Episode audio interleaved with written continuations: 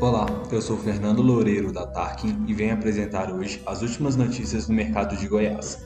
Foi de avanço na colheita que se aproxima dos 50%. Poucos negócios e produtores preocupados com a armazenagem de grãos foram alguns dos outros destaques da semana. Já sobre o clima em Goiás, essa semana foi marcada pela ausência de chuvas e baixa umidade do solo. No final da última semana, os poucos negócios registrados foram no sudoeste do estado, e não havendo opções melhores de negócios do que com indústrias. No início dessa semana, produtores recuam sua posição de venda, esperando melhores valores em agosto e setembro.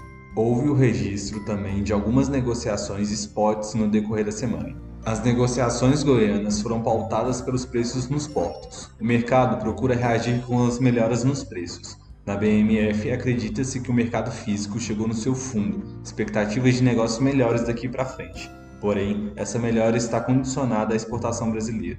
Contudo, alguma alta na Cebot pode dar espaço a prêmios menores e uma colheita robusta pode sufocar os preços, além de encarecer a logística, tornando complexo uma retomada de preços mais altas. No mercado internacional, no, no, dia do anúncio do acordo entre russos e ucranianos para o escoamento da produção no Mar Negro, houve pressões nos preços da CBOT, com o breve rompimento, a Bolsa de Chicago sentiu uma volatilidade no trigo e no milho. Dessa forma, seguimos acompanhando a fluidez dos negócios americanos, podendo ser uma oportunidade para produtores nacionais.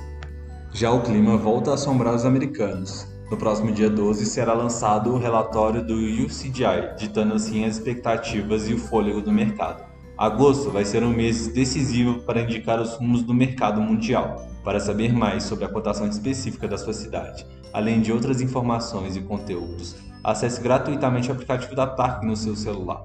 Por hoje é só, continue com a gente para não perder as principais movimentações do mercado do milho da sua região.